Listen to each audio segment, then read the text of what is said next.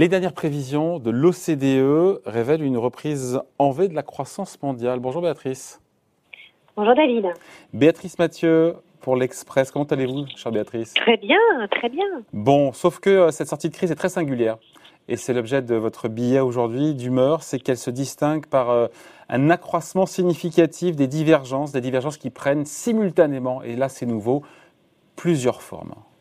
Oui, c'est la, c'est la grande divergence, c'est la thématique en fait de, de cette reprise. Alors, effectivement, reprise, elle est là dans certains pays, elle est même euh, plus rapide que ce qu'on aurait pu anticiper, notamment aux États-Unis. Le problème, c'est que euh, ben, tout, tout le monde n'en profite pas. Et on, on a même plutôt un fossé qui est en train de se creuser. Et là, à la fois euh, sur des questions géographiques, sectorielles, sur des, des, un fossé entre les entreprises, entre les ménages. En prenant, si on prend euh, le fossé géographique, et là, euh, c'est quelque chose que Bercy suit euh, beaucoup, notamment les inégalités nord-sud. Euh, Euh, on, on voit que euh, la capacité de réponse en fait des grands pays euh, développés a, a été très importante dans, dans leur plan de relance et qu'il y a eu un attelage qui a très très bien fonctionné entre les États et les banques centrales qui ont finalement monétisé euh, la dette. Le problème, c'est que cet attelage-là n'a pas pu se faire dans la, dans la plus grande partie du monde émergent qui n'émet pas en général, beaucoup de pays n'émettent pas dans leur monnaie mais dans des devises étrangères, n'ont pas le soutien de leur banque centrale et n'ont pas pu faire ces plans de relance massives. Donc, massives. Et n'ont pas les de vaccins, non plus. Et, et, par ailleurs, et par ailleurs, il y a une divergence dans la, la stratégie, dans les, ouais. les politiques vaccinales et dans l'accès aux vaccins.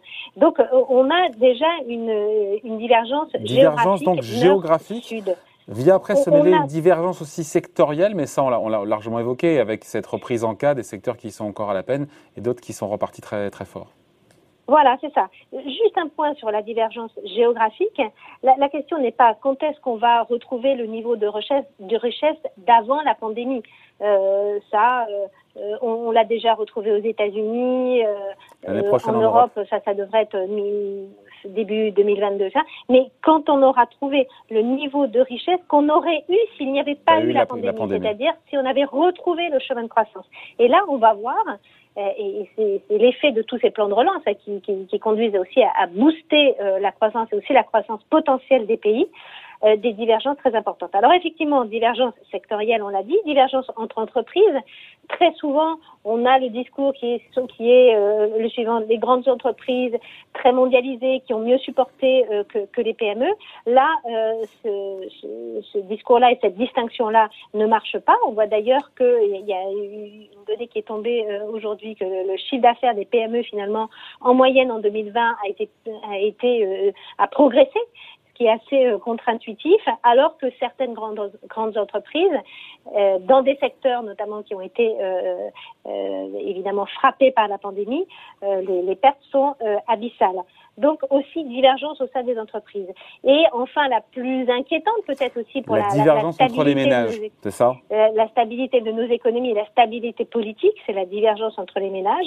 Alors évidemment, les inégalités de revenus n'ont, n'ont, n'ont pas trop, euh, euh, ne se sont pas trop creusées, notamment en Europe, grâce au, au filet de sécurité euh, du chômage partiel. Le sujet n'est pas sur les inégalités de revenus, donc sur les divergences de revenus, mais, mais sur les divergences de patrimoine. Et là, c'était déjà un euh, sujet avant, avant la pandémie. C'était déjà hein. un sujet, tout à fait, c'était déjà un sujet.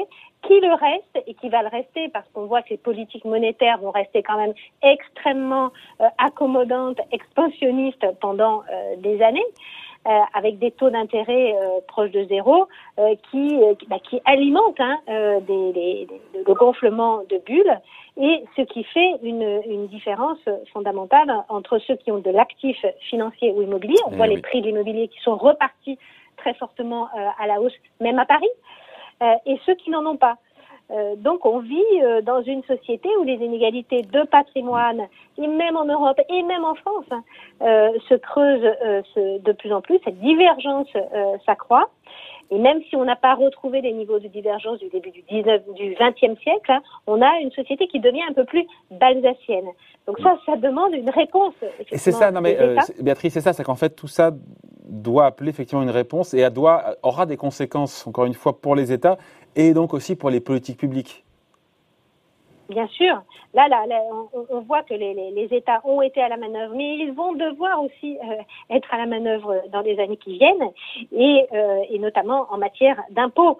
Euh, ça va être le, le, le rôle des États, c'est aussi le rôle euh, des impôts et leur capacité à lever des impôts. Alors, pour le moment, on n'en parle pas, c'est mis sous cloche puisqu'on est encore dans la phase du quoi qu'il en coûte, même si on voit bien que cette phase-là est en train de, de se refermer. Il y en a une autre qui s'ouvrira sans doute pas en deux mille vingt-deux, mais plutôt fin deux mille vingt-deux, en tout cas en France après les présidentielles.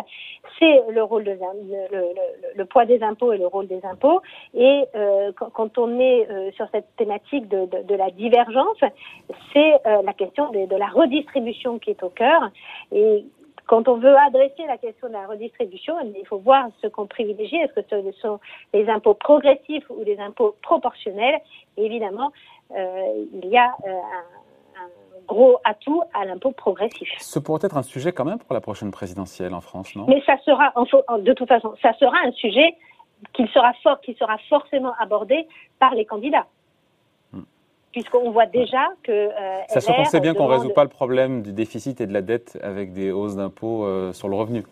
Après, on pas est dans l'ordre du symbole euh, politique. Bien euh, sûr. Oui, mais on ne les, on ne les résoudra pas, pas seulement, on ne résoudra pas seulement euh, avec le retour euh, hypothétique d'une croissance. Euh, il faudra, il faudra s'en plaider.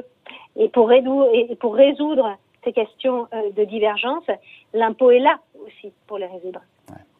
Bon, on en reparlera. Merci en tout cas. Point de vue signé Béatrice Mathieu, rédactrice en chef donc à l'Express. Merci Béatrice. Merci David. Bonne journée. Bonne journée. Bye.